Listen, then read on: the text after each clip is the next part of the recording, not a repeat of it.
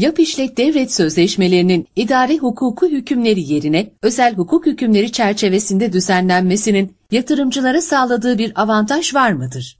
İdari sözleşmeler konusu kamu hizmeti olan ve idariye tek taraflı fesih ve sözleşme değişikliği gibi üstünlük ve ayrıcalıkların tanındığı sözleşmelerdir.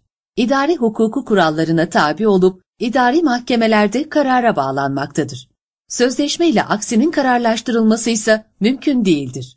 Bu nedenle idarenin tek taraflı sahip olduğu geniş yetkiler dolayısıyla bu sözleşmelerin aslında sözleşme niteliğine hais olup olmadığı da ayrı bir tartışma konusudur. Söz konusu yetkilerden dolayı sözleşmenin taraflarının eşit olmaması hem yatırımcılar hem de finans sağlayıcı kuruluşlar nezdinde tereddütler yaratmaktaydı.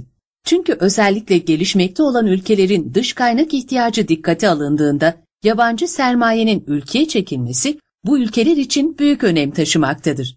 Sonuç olarak hem yabancı yatırımcıların hem de yabancı finans kuruluşlarının bu projelere ilgi ve iştahının artabilmesi için yap işlet devlet sözleşmelerinde özel hukuk hükümleri çerçevesinde bir hukuksal altyapı kurulması kaçınılmazdır.